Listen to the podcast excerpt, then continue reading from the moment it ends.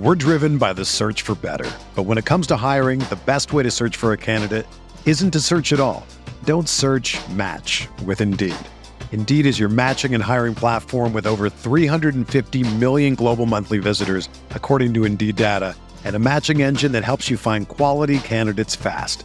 Ditch the busy work. Use Indeed for scheduling, screening, and messaging so you can connect with candidates faster. Leveraging over 140 million qualifications and preferences every day, Indeed's matching engine is constantly learning from your preferences, so the more you use Indeed, the better it gets. Join more than 3.5 million businesses worldwide that use Indeed to hire great talent fast. And listeners of this show will get a $75 sponsored job credit to get your jobs more visibility at Indeed.com slash BlueWire.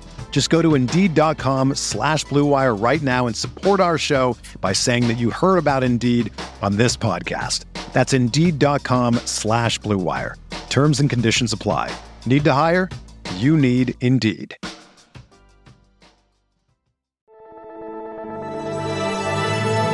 Blue Wire.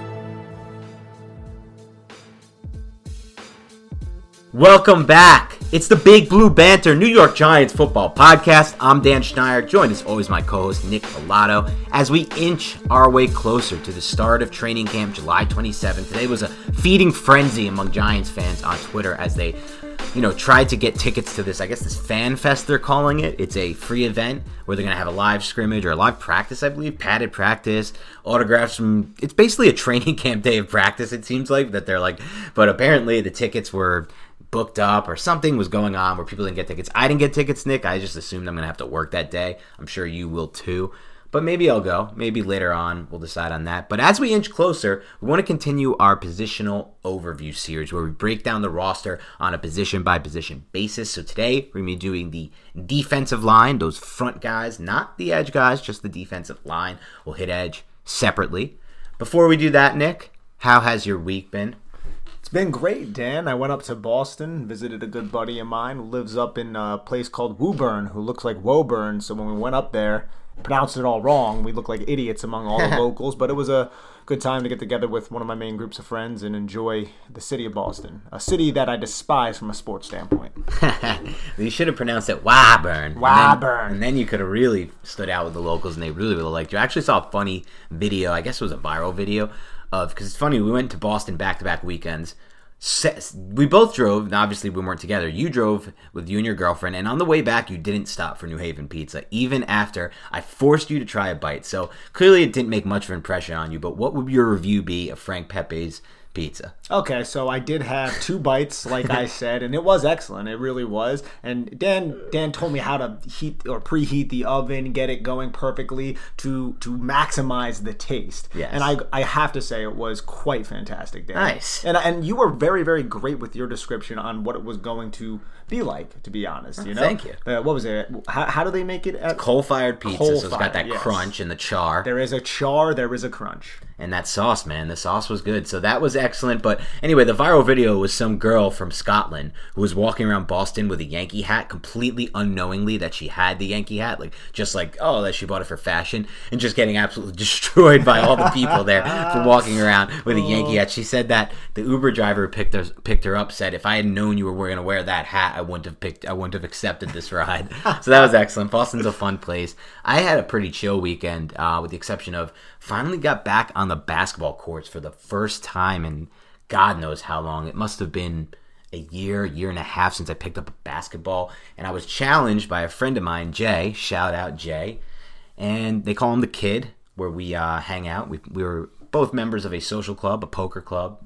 And the Kid challenged me and another member of the club and he took on another member of club as teammates in a two-on-two game. And here's how it went: I hadn't picked up a basketball in forever, but somehow, some way, Nick, my jumper was on. I made four of our five baskets. His team made five baskets, but unfortunately, the game ended in a 5-5 tie, as all four parties in the game agreed that if we went on any longer, someone was going to die out there. I was on the verge of, of dizziness and passing out. Jay uh, was on the verge of throwing up. It was 91 degrees in the thick of the heat, 12 o'clock on Friday.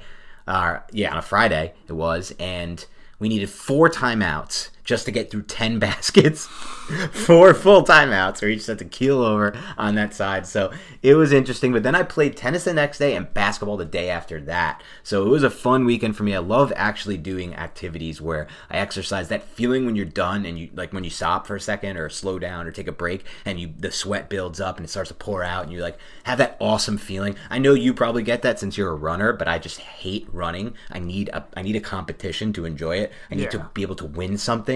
I've always been like that. I need a game, a, a goal, running and play, or you know, running. Like I know you're like, oh yeah, you want to beat your time, or you want to like be able to best. Your, I'm like, nah, it's just not for me. It's just pure pain running. So it was good to get back out there. Yeah, I understand the uh, like. I love basketball Yeah. Mm. uh, as well. I think we should ball sometime. That'd be a, a lot of fun, especially if we're both really, really competitive. But I played. I was in an adult hockey league for a while, yeah. so like I understand that feeling of just like you know pure competition and how you get that excellent workout out of it. But you don't even realize you're working out because your whole mind's on the game and the strategy of what's Exactly. going on. That's it. That's it. So it's it was awesome. It was good from that standpoint. Nothing too crazy besides that this weekend. So let's dive into some New York Giants football. So, as we've started the last few positional breakdowns, let's start by saying on a scale of 1 to 10. And remember, we're just doing the interior defensive line. Players like Lorenzo Carter, Azeez Ojulari, the second level defenders that are oftentimes not considered second level defenders with their hand in the dirt, but sometimes they are. In this defense specifically, they won't be included. So just the interior group. On a scale of 1 to 10, how would you rate this group among the rest of the NFL? I would say nine, maybe. I think I'm going to go with a hmm. nine here because, and I know that that's rich, and they and you, look, there's only one Aaron Donald in this league, right? But I think it, you you can make a, a solid case that Leonard Williams is a top five. I know there were lists that recently came out. I wrote about it on Big Blue View how he came out seven. I don't think that's necessarily unfair, but a top. I think there are arguments that suggest that he could be a top five interior defensive lineman, especially when you include the upside Leonard Williams brings to a football field in terms of creating interior pressure and in terms of versatility. So you have that kind of star, and then you have a high upside too in Dexter Lawrence, which is with a solid third, another interior rusher in BJ Hill, solid rotational players with Austin Johnson as well. And then you have Danny Shelton, the guy who's going to fill in for the departure of Dalvin Tomlinson. He's nowhere near the player of Dalvin Tomlinson, but he can two gap, he can anchor down and just eat those interior gaps to spill the runs outside. So I'm honestly going to go with a a 9. I could I could definitely be swayed into an 8 as well. Yeah, I'm gonna go with a nine as well. I think last year they were probably a nine five, maybe With- even with a Dalvin? ten with Yeah. Dalvin in the mix. I think the list that had uh, Leonard Williams ranked seventh is garbage because I think he's easy top five right now, easily. I mean, he had what the second most pressures among all interior guys last year. I believe he had 62 if I'm not mistaken. Yes, was sixty, either sixty-two or sixty-four, and in addition to that, it's what you said. It's the versatility. They line him up in a lot of different spots, and he can play different roles within the defense. Like you said, he can do excellent things for you in the run game, and they use them in specific ways to stop the run without having to commit as many resources as in defenders to the run. But he also can help you out a lot as a pass rusher. Yes, some of his sacks were cleanup sacks. I get it, but he fights and he continues, and he's so like loose, flexible, and long for an interior defensive lineman. That's the best way I would describe him. Like loose and flexible for somebody of his size, and just long, and his length helps him in those pass rushing situations. It's why you see him get a lot of sacks. It's why you see him get a lot of pressure. So to me, he's easy top five. I think the case can be made. He's the second, especially given his age and how well he fit Patrick Graham's defense, that he could be the second best interior defensive lineman in the NFL right now. Which is saying a lot too, because you have guys like Chris Jones, and, and there Right. are a lot of. I know like Cam Heyward was on that list, and Cam Heyward's getting a little bit longer in the tooth, and he's surrounded by guys like Stephon Tuitt, who should Right. also be considered on that list, and T.J. Watt. But regardless, those lists they're they could be just you know for clickbait anyways, and, and things like that. Not saying that Big Blue Views was, but we were writing about a list I think that ESPN made. Yes. So when you really consider it, just kind of look, don't look at the rest of the NFL, even though I think this was on a scale of 1 to 10. Look at the depth of what the Giants had, though. I mean, BJ Hill is your third right now, and then you have the Austin Johnson, Danny Shelton, and they can all do their specific thing. They're not just big space eaters. I mean, Dexter Lawrence is a guy who's built like a big space eater, but he plays like a penetrating three technique. I mean, that is incredibly valuable to have, and you can see how Patrick Graham utilized all these guys throughout the season. I mean, according to kneeldown.com, which is a pretty dope uh, statistical site that compiles everything. I think they use PFS PFF's tracking data from last year. They have a bunch of different formations and personnel groups of all the defenses in the NFL. And the Giants, the group that they ran the most, the personnel set that they ran the most was a 3 3 5. And when they did that a lot of the times, they would drop eight in a coverage and rush three. Having a pair like Leonard Williams and Dexter Lawrence to be that three man rush and maybe run a stunt twist game off of those three with one additional rusher, I mean, that's a way you can generate pressure with only three guys. And it just forces the offense to really, really pick their spots throwing the football because there's going to be eight guys dropping into coverage. And that's something that you don't see, you haven't seen a lot I guess in the past like 10 years. You see it a little bit more in college, and a lot of teams, especially in like the Big 12, are doing that because they love to spread it out and air it out. But now you start to see it more in the NFL, guys dropping eight men in the coverage. So I think just having those interior guys to that can create the pressure is really, really, really, really important for Patrick Graham. And Leonard Williams, like you said before, is one of the best at doing it. Yeah, I think you nailed it. I think his the the depth that they've built on this defensive line, this interior defensive line, and like you said, I mean this might have been the peak for Leonard Williams last season, though I do think he can continue to keep it up when you add a guy like Azeez Ojulari next to him. But I don't think we've seen the peak for BJ Hill yet. I'm on the I'm one of the biggest BJ Hill supporters you'll find. I mean, I believe that the tape says the whole story. When you watch the all 22 of the Giants, not just last season, the season before. The guy doesn't get that many snaps, but he does so much damage in such a few limited snap count from pass rushing standpoint. Like, yeah, he has some snaps where he's not used as a pass rusher and he does an okay job there. He's not the best run defender. He won't be the best run defender on this defense at any point. But and maybe he doesn't win always one one on one as a run defender, but he wins a lot one on one as a pass rusher. A lot. He beats those guards fast and he makes him look silly a lot of times. You see a lot of reps on the film where he literally makes a guard look silly, kind of the way that some defensive linemen made Shane Lemieux look a little silly last season, if we're going to be honest. And so I think the ceiling is big, is high for him. I think this could be the breakout year. I think this is finally when he's going to get more opportunities because Danny Shelton is not going to play as many snaps as, as Dalvin Tomlinson. He's going to play a similar role at times, but he's not going to play as many snaps. And I think Graham will even get creative and use Dexter Lawrence sometimes, at least, in the role he used Dalvin Tomlinson in, in specific down situations. So, love that. Love Hill for this year. And then Dexter Lawrence is another guy who I think can easily become a better player this season with the additions around him on the edge and with him playing, again, maybe a little bit of a different role, kind of coming into more of his own in just being a second year in the system and longer longer tooth in the NFL. So there's still some upside in addition to depth with this group. Dexter Lawrence played nose, I want to say, in that Baltimore game quite a bit and it wasn't as great as we would have liked him to see. wasn't as good at anchoring down, but I think it's something he can do. But we've talked about it plenty of times on this podcast. Giants love running those tight fronts on early rushing downs, and the tight front consisted of the four eye, which was Dexter Lawrence. That's where they like him. It's hard to get those double teams. Everything's mm. tight, everything's condensed, and the objective for the defense is to spill everybody outside to the contain force defenders and the secondary force defenders. So you have Dexter Lawrence as a four eye to the strength. You had Dalvin Tomlinson as a nose. That's going to be Danny Shelton, I feel like, in a lot of the uh, situations. And Leonard Williams on the backside as a backside pursuit defender to the weak side, three technique. You know, good luck blocking those three, and then you have the two edges. Everything's going to get spilled outside to those edges, and then the nickel and the overhang defenders coming down. And that's why it's so important for guys like Aaron Robinson, Darnay Holmes, and those overhang defenders. Sometimes, or a lot of the times, it's the safeties, Jabril Peppers, that they're really good at tackling as well because everything's going to get spilled out there. I mean, how many runs did we see opponents run up the A and B gap on the right. on the Giants. Not a lot. And the only time it was the B gap was when it was spread horizontal stretch type of runs and the B gaps the moving. Cutback, yeah. yeah, yeah, and the B gaps moving significantly. That's because these guys are big boys, man, and it's yeah. really really hard to block them when you have a guy like Dexter Lawrence who's that quick. It's it's very very difficult. And you talked about B.J. Hill. I'm sure we're going to get into him I think he's just scratching the surface as well.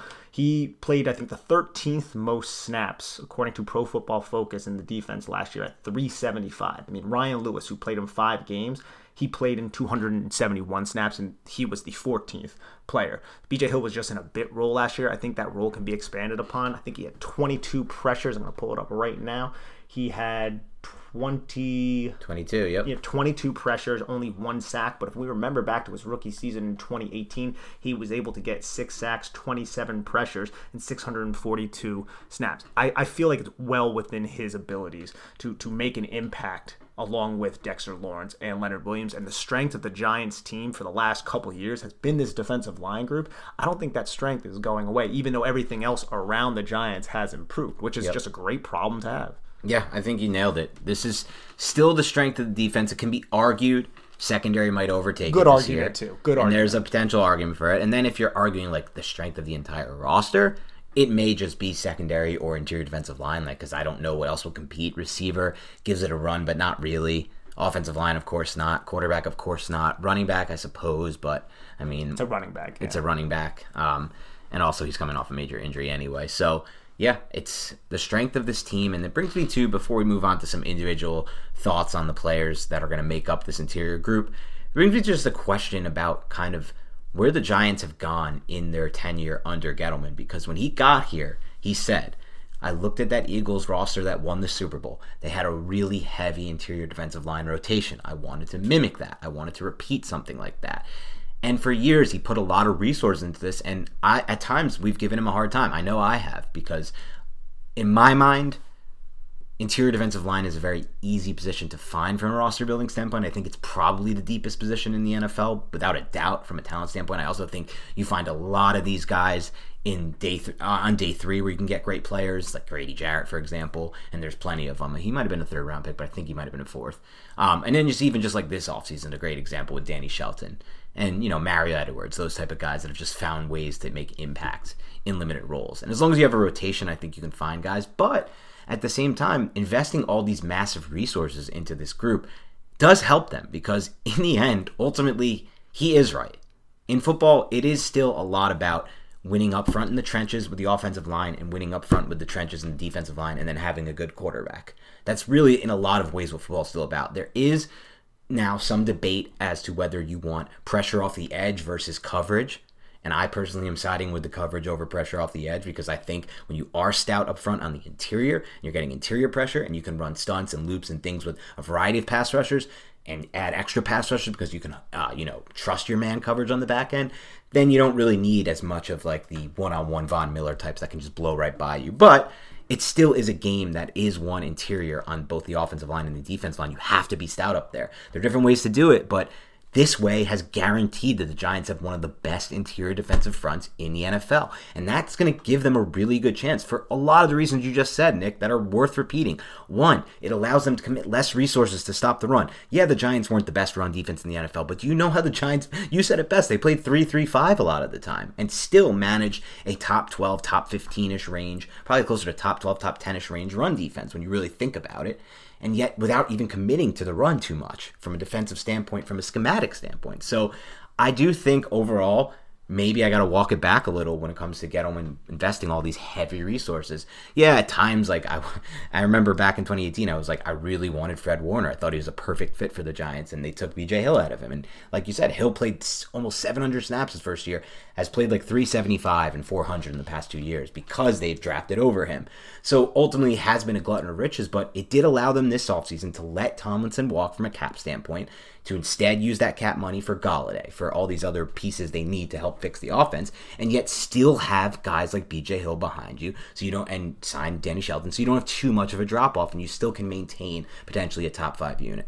And it also helps that the Giants' secondary pieces and their linebackers are significantly upgraded from what they had in the past. Like the secondary, filling the B gap is uh, usually a huge responsibility of the safety and his run fit. And Jabril Peppers is is excellent at it, as was Landon Collins. And I feel like every time you bring up Jabril Peppers and like what he's like how he's good against the run, people are like, well, he's not Landon Collins. It's like, well, no one's talking about Landon. Collins right now. We're talking about Jabril Peppers. Let's let Right. that one slide right now. And Xavier McKinney has the potential to do that as well. Julian Love, I feel like he was solid at it too. But just to just because we brought up these defensive personnel um, fronts and everything, and it was such a main focus when Patrick Graham got the job. 335 was, according to neildown.com, the most common front, and they ran it, the Giants ran it more than the average of the NFL, of all the other NFL teams. And then they diversified. If you look at this chart, they, they used a solid amount of a lot of other fronts. The next most the next most utilized would be the two four five, which we saw a lot. We saw that a lot on second and long situations. The two Right. three six was a little bit less than that, and then the three four four. So the three four, which we did see a lot in base personnel as well. But the Giants wanted to, I guess, not use a linebacker and substitute that for safeties, which we talked about a lot. We saw a lot of Logan Ryan and a lot of Jabril Peppers down in the box, and that's why the three three five is a little bit more prevalent than the three four. Yeah, it's excellent. And even with all those variations, I mean, you're looking at a defense that again is not committing four guys up front to stop the run and then four and three guys behind him. In a lot of ways, they they challenge teams to, to run on them and still found a way to get it, the job done as a run defense. And that to me is exciting because if you want, I always talk about offenses maximizing offenses by spacing and using a lot of play action and throwing the ball a lot, things of that nature, spreading the formation, staggering receivers, using you know lighter personnel groups versus the heavy ones. On the flip side, on the defensive side of the ball, I think your best path, your clearest path, the optimal plus, the biggest way to get plus, plus, plus, plus EV, expected value out of your defense, is daring teams to run the ball. If you have the personnel that's capable of daring teams to run the ball and they still don't kill you in the run game, and really the only teams that killed the Giants in the run game last year were Baltimore, to some extent Cleveland, at times for stretches Dallas, I guess, in, in, in the first matchup specifically, but ultimately no one really crushed the Giants in the run game besides Baltimore. And Ba- so Baltimore was besides Baltimore, I mean they just destroyed him, and that's because you have to count for Lamar Jackson on every And play. David Mayo was also the starting edge in that. And that's because exactly David Mayo was on the field for too many snaps, so that there's factors involved in that. And even if you want to look at Cleveland, who did okay in the run game against the Giants, not even that great, but okay. Nick Chubb got game. shut down. Yeah, Chubb got shut down. Kareem Hunt, and then the other, Yeah. and then in garbage time, the third, the third back. Right. So I mean, like they've found a way to really focus this defense on stopping the pass, but still find a way to pass around. That's optimal defense in today's NFL. That's what you need. So it's really exciting. Obviously, we're super excited about the defense overall. As far as these individual defensive linemen goes, there anything else you want to touch on? I mean, we just talked a bunch on all these guys, um, most of these guys, but anything else you want to touch on the guys we mentioned before we get into guys like Austin Johnson, kind of those back end interior defensive linemen on the roster? I did want to just bring up something else. You you, you said Mm-hmm. that Patrick Graham and the defense they're they're encouraging the offense to run the football. That's something that's being more common now Mm-hmm. in the NFL, which we've seen a lot in college. To go back to the Big Twelve, we saw Iowa State does similar things to that, where they'll put three safeties deep and be like, "Hey, run on our front." And then right when they go to run, they fill quickly, Right. and then they, they basically bait the offense into running the football. Offenses that want to pass, they bait them into running the football, getting maybe two, three yard gains, and then setting up eventually a third and short, and hopefully they'll come up with something exotic to stop that. So that's a trend that we're seeing in the NFL nowadays. Yeah, and then worst case in those scenarios, this is why it's so smart to bait them into this. Worst case, like they pick up three or four or five first downs running the ball and then bog down in the red zone, like we saw the Giants do. When you don't, when you encourage these teams to run, it's good for your defense. You don't want teams passing. Passing leads to chunk plays. Chunk plays leads to points. You don't want that. You just murdered it right there. that, that I mean, honestly, that, that's the philosophy of Patrick Graham. That's why we saw like 12, 13 play drives with the Mm-hmm. defense on the field, and the offense is just nickel and diming them. But guess what? Results in three points. yes, or sometimes zero. Or sometimes zero because of turnovers, which we sacks also saw. occasionally like we yeah exactly turnovers sacks on unfortunate times that led to punts like Mm-hmm. we saw it happen a lot it's exactly what you said it's a really good style now i've seen it go the opposite way i remember Perry Fewell's defense was somewhat similar but Perry Fewell just didn't have it like as a coordinator he was just he was literally the worst giants or him or tim williams were up there for the worst giants Williams, probably. they had very similar ideas but Perry Fewell's defense oh, uh, Fewell did have the What super about bowl Bill season. Sheridan, though? Yeah, I mean, there's actually worse than Fewell because Fewell had the Super Bowl season, but like Tim Lewis and Fewell had the similar style of play zone all the time and have your corners ten yards off the ball. That's not going to work. You don't want that. not today, Yeah, man. not today, especially. But Those quick hitters with some Yeah. of the quarterbacks that are out there, just so quick to process and get the football out of their hands. I actually have a really interesting stat I wanted Yeah, to, to say it. to you. Okay, so the four leading pressure getters, if you want to say, of the Giants last year Hmm. were all interior defensive linemen. wow, And that, there's there's reasons, there's context. Obviously, Lorenzo Carter and Oshane Ximines getting injured is Fackrell, a big too. reason. Fackrell got dinged up for I think five games, but that still says something, man. Awful. That is crazy. Leonard Williams at 62, Dexter Lawrence at 29, Dalvin Tomlinson at 28, and then B.J. Hill at 22, with Fackrell at 19. And get this, Marcus Golden through seven games. through seven games with the Giants. Yeah, Golden actually did, went on to have a really good season with the Cardinals. I still don't think it was a terrible move, I guess, because I think it was fine. it was fine. I mean, in my mind, the Giants weren't going anywhere last year. I know there's some, seems to me like some mis, mis bad memories that people have of what the Giants were last year. I don't really understand why, but they weren't really bound for any kind of Super Bowl run last mm. year at any point. So I'm fine getting the draft pick out of that because they he wasn't going to be part of the roster this year anyway. Not with uh, Ojulari and Elerson Smith added to the mix. So And he just didn't fit exactly what, Right. what Patrick Graham wanted it was a to do. It was a system issue. So it is interesting that though. Their top four pressure getters last year, all interior defensive linemen. That says a lot about where they were last year from an edge group standpoint. We're hoping that will be a little different this year with Carter back in the mix, with Elerson Smith, like we mentioned, and Azeez Ojulari. Players we'll get to later. Anyone else? Anything else individually speaking on these players you want to get to before we touch on guys like Austin Johnson, Danny Shelton, other back end interior guys? Any, any anything you want to add for the big guys, the big three? The big three, not necessarily. I would just say that I think Dexter Lawrence could be primed for a huge season. And I've said that several times on this podcast, but since hmm. this is specific to the defensive line, I wanted to reiterate that.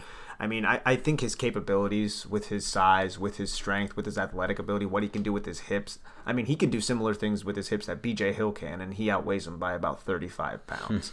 I think Dexter Lawrence could. I mean, and I always wonder for an interior defensive line because you've spoken about this a lot. Like it's a it's a high floor position, but the ceiling is it's not super high. Like they don't flash all that often. There's not many guys out there like Aaron Donald who are just absolutely taking over a game. A lot of the stuff doesn't really show up on the stat sheet. I'm wondering what Dexter Lawrence has to do to kind of get the national notoriety that he may deserve if he puts himself in that position, which he hasn't yet going into his third year, even though he has shown a lot of potential. Yeah, he has shown potential. He still has a big step to go. I mean, if you just look at it from last year, he played what 150-ish snaps less, fewer than Leonard Williams, but didn't even have half the pressures that Leonard had. So obviously, from that standpoint, we're still looking for that a little bit more hits, a little bit more sacks, a little bit more quarterback hurries total from him. In my mind, I still think there's a next level to get to from him as a pass rusher. I'm hoping he gets to that. I think it's possible. We'll get into some bold predictions. Mine's centered around a different player. It sounds like yours is probably Lawrence based, which we'll get to. I mean, you might have a number on that, but yeah, individually speaking, there's definitely a lot of excitement around Lawrence as there should be because he also will benefit. I mean, just in part from from uh, Dalvin Thompson not being on the team. Like there will be times where, in my mind, where he ultimately plays over Danny Shelton. Like I just can't see a situation arise where he doesn't play similar amount of snaps to what Leonard Williams played last year, which will be another 150 added to his arsenal, giving him more opportunities. Because otherwise, it means keeping Shelton and on the field when you don't really need him for some of these snaps. All right, before we go on, let's take a quick break to hear a word from our sponsors since we haven't done that already. Before we do that, we're going to take a quick break to hear my shameless plug. Big Blue listen, Big Blue Banter listeners, please help us grow. Head over to iTunes, leave us a rating and review on iTunes. Make sure you subscribe there. We're lacking on ratings. We haven't had we we were flowing them in for a while, and now we've kind of been stuck at the 600 number. I think we're up to 605, but it's been like 601 for three weeks. So please help us get up there. Leave us a rating and review. If you leave a note in your review, we will read it. And since we haven't done that in a while, we're going to do one on today's show since one just came in. We'll do it at the end of the show, of course. Also, please follow us on YouTube. There will be more content coming there, especially in season. Just type in Big Blue Banter, you'll see our logo. Hit subscribe there as well. Back to back subscribes, double subscribe. And then follow. Hit that follow button on Instagram. When you're just scrolling on the toilet, when you're on your commute, whatever it may be, you're going to see good content from our account there on Instagram. We all we run all of these accounts, so it's all of us behind it except for Instagram which we have help from our buddy Sean. Shout out Sean. And so, good content, all the platforms help us grow, follow us, promote us, whatever you got to do. We're driven by the search for better. But when it comes to hiring, the best way to search for a candidate isn't to search at all. Don't search match with Indeed. Indeed is your matching and hiring platform with over 350 million global monthly visitors, according to Indeed data, and a matching engine that helps you find quality candidates fast. Ditch the busy work. Use Indeed for scheduling, screening, and messaging so you can connect with candidates faster. Leveraging over 140 million qualifications and preferences every day, Indeed's matching engine is constantly learning from your preferences, so the more you use Indeed, the better it gets. Join more than 3.5 million businesses worldwide that use Indeed to hire great talent fast. And listeners of this show will get a $75 sponsored job credit to get your jobs more visibility at Indeed.com slash BlueWire. Just go to Indeed.com slash BlueWire right now and support our show by saying that you heard about Indeed on this podcast. That's Indeed.com slash BlueWire. Terms and conditions apply. Need to hire? You need Indeed.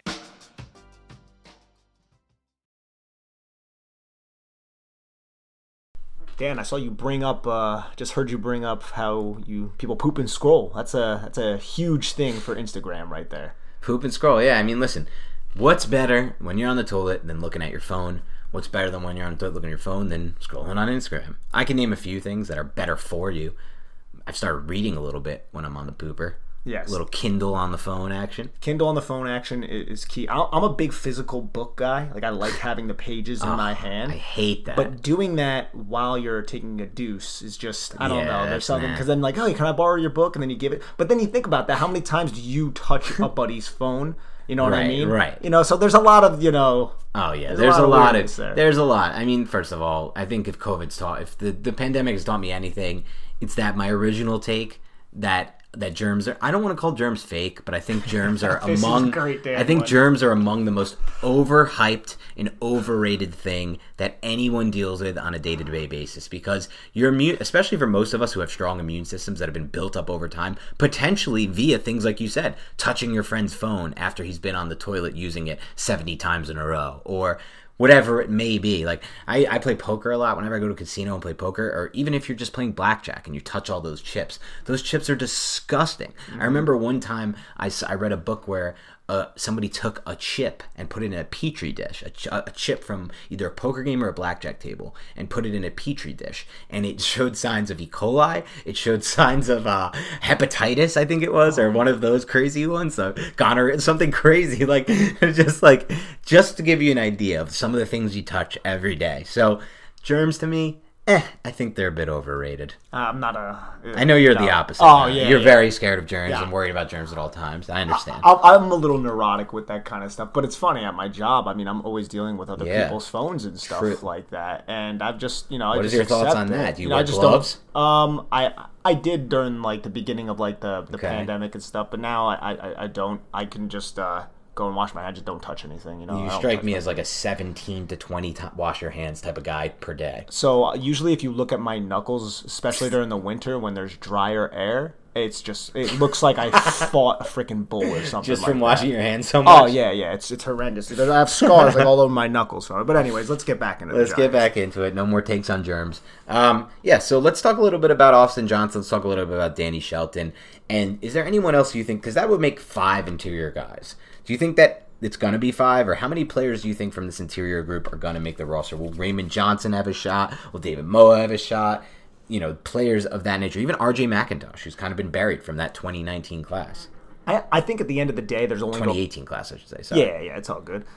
I think at the end of the day, there's only going to be this five. But if a sixth makes it, I think it's going to be Niko Lalos because he is somebody who has some edge appeal, not really, but you can line him up as like a six or seven technique with his hand in the dirt. You can also kick him inside on passing downs a little bit, and he has solid special teams value. And I think Joe Judge and this coaching staff, as we've talked about a lot, they put a lot of value on that. I think he's a hard worker who kind of just earned his keep last year, caused a couple different turnovers, being an undrafted Fell guy on a few. out of Dartmouth. yeah, he fell on a few. He did force the fumble, I think, that Logan Ryan picked up in the Cincinnati game, or Hmm. he was like the impetus to that. And then he also came up with that interception as well. So if there is another guy outside of Austin Johnson, Danny Shelton, and the big three, I'm going to say Niko Lalos. Okay. You pick one, and then we'll get into Austin Johnson. No, I mean, yeah, Austin Johnson and Danny Shelton. No, I was looking at Lalos too. I wasn't exactly sure where, like, if, what he would qualify as on this defense. I guess that's fine to qualify him in this group, and I think you're right. I think he's probably a coach's favorite too, for a lot of the reasons you already mentioned. So I think he has a shot to make it. I don't think it's a guarantee by any means. What is he? 6'5", 270. He's a decent sized interior guy. Plays. What did he play? 69 special team snaps last season, more toward the end of the season, got his chance there. So maybe they look to build on that. It'll be tough. Like we've talked about on every single one of these podcasts, this is without a doubt the deepest roster the Giants have fielded since at minimum 2016. But I would argue that 2016 roster was better on the top end, which is why they won 11 games, and, and it might not even be better, but could be considered better on the top end, though I didn't think this roster could even be considered better than the 2016 playoff roster, and just guys stayed healthy. They didn't deal with a lot of injuries that season, specifically on the defense. They didn't have much depth on that 2016 roster. They didn't have much depth at all offensive line had no depth whatsoever. The defense was like held together by four stud standout players who Three of- luckily yeah. didn't get injured Three of whom were added that that off season, right? And then Landon Collins with the breakout that year. and then they had JPP that year too. Sure, so they had the, they had JPP who's an excellent player as well, but no real depth on that roster. They resigned him in 2016. That was the same Yes. season, right? Yep. Yeah. So that was wow. That's a big investment in the defense that earned him a playoff spot, and then the obviously the Miami boat trip. yeah, yeah, we don't need to get into that, but yeah. So I would even say, you know, this roster has more depth. So, like we've said on past podcasts, it's going to be tough to find roster spots. Good players will get cut. The 53 is going to be a big deal this offseason. When we look into it, when it finally gets down to the nitty gritty and they make those final cuts, it's going to be a big podcast. We're going to have a lot to talk about. Good player or two or three or four will hit the market from the Giants, which we haven't had a great deal of in the last few years. Which is why I think they'll also only have five. They won't even Yeah. entertain six because you also have guys like Ifeadi Odenigbo and even Elerson Smith who can kick inside on passing downs and fulfill Hmm. Yeah. roles. So I, I don't see why they would. Because dude, that secondary man, they're gonna they're gonna keep they're gonna want to keep a lot of those secondary Have to. pieces. Yeah.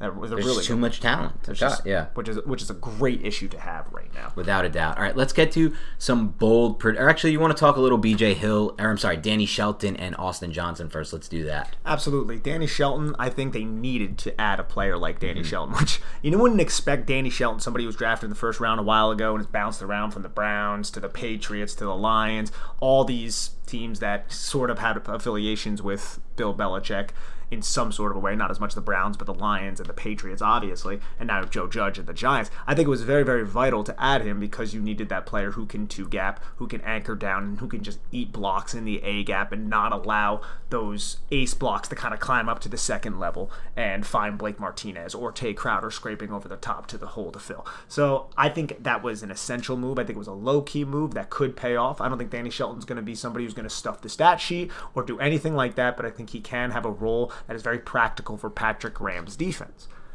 Anything you want to add to that? Yeah, I mean, I just think it was a group. We talked a lot about it when they signed him. It was one of my favorite signings of the offseason. Like, it's comparable in a sense, just on the level of where it's at. I would say to the Rudolph signing, just you know, this is not a immediate star player for your team, but it's like a role type player, and I love it so much more than the Rudolph signing. It was less of an investment. It was less guaranteed money. I don't like the fact that they signed Rudolph on a, coming off a, a Lisfranc where he has to get surgery this offseason. The Rudolph, to me, I've said it before, I'll say it again. This Rudolph signing has by far and away the highest chance of being the biggest bust of the offseason to me. And it's not even close to me based on that injury.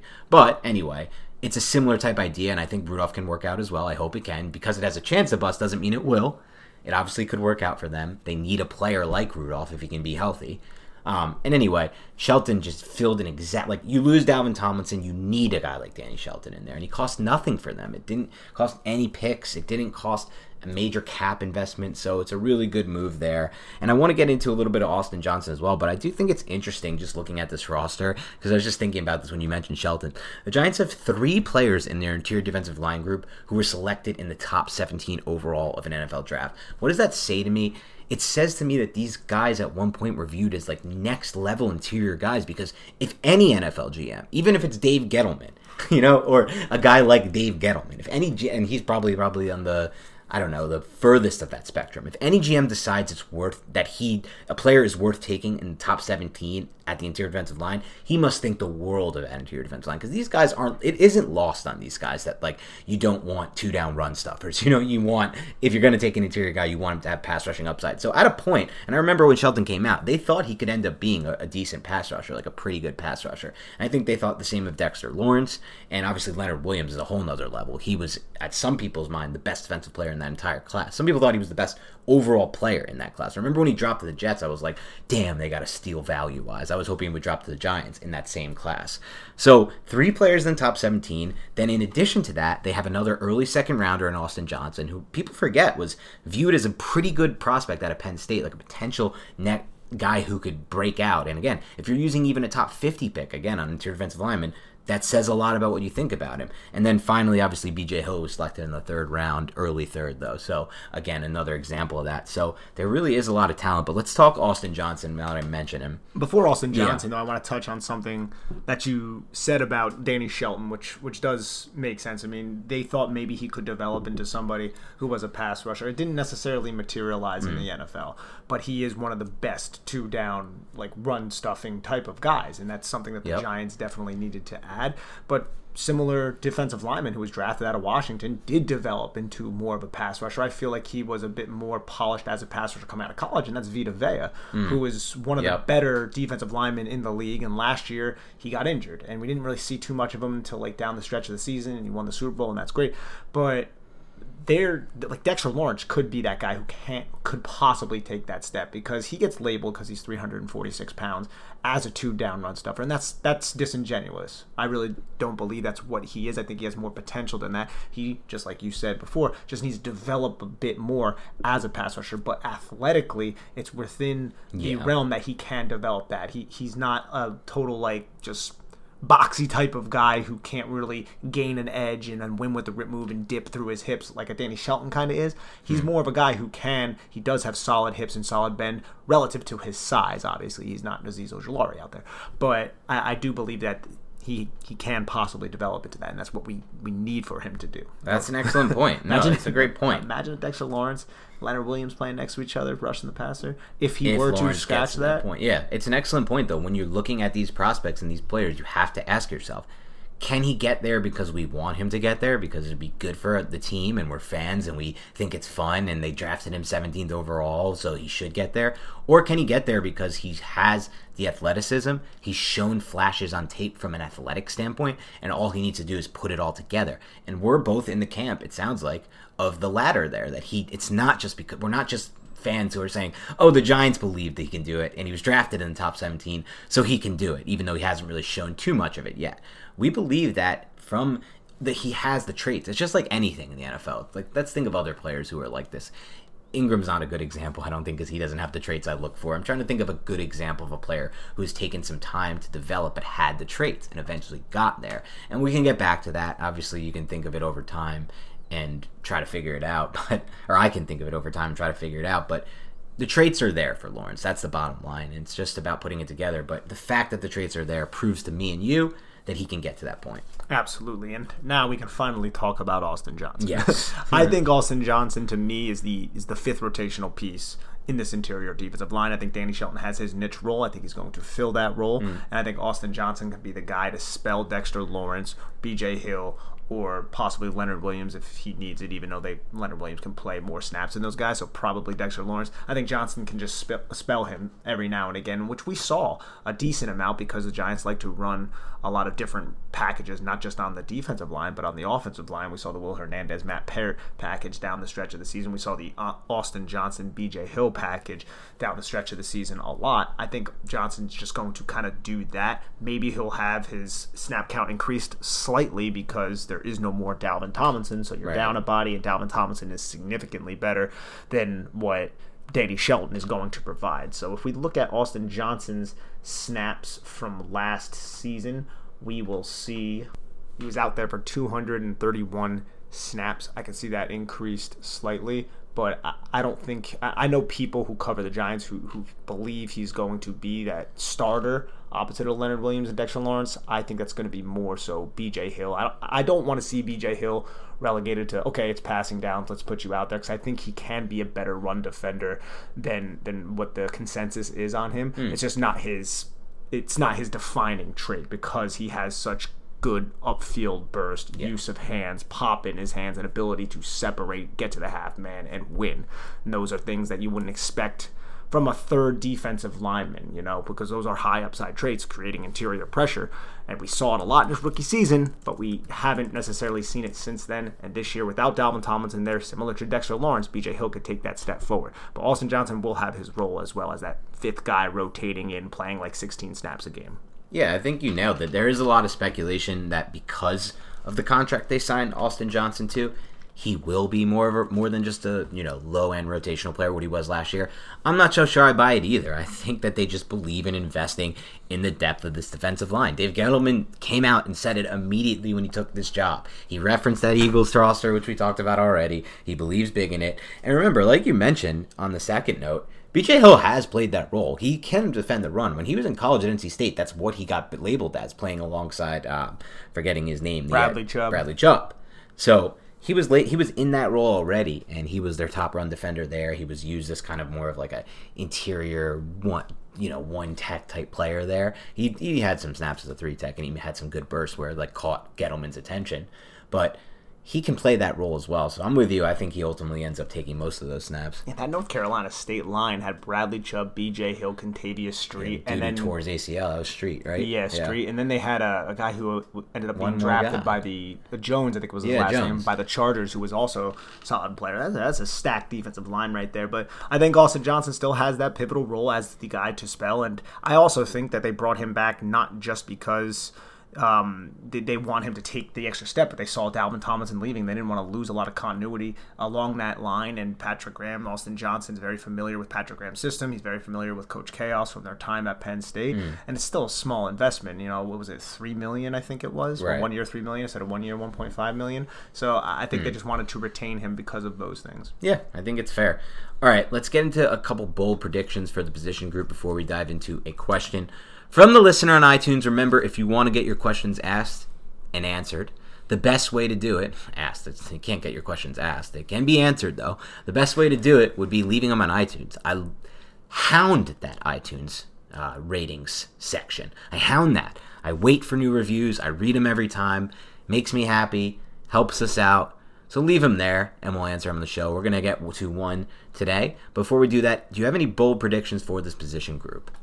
Bold predictions. I'm gonna go out and say that Dexter Lawrence is going to have 35 pressures Hmm. and at least five and a half sacks. Okay. I don't know how bold that is. he gets to the BJ Hill 2018 sack range. Basically. Yes, and then sacks can be fluky though. So I'm saying five and a half, pretty good sacks. All right, we're not talking about Russell Wilson had 20 seconds to run around with a chicken with his head cut off, and then Leonard Williams fell on top of him type of sacks. Right. Okay, I like that one. I think that could definitely come true.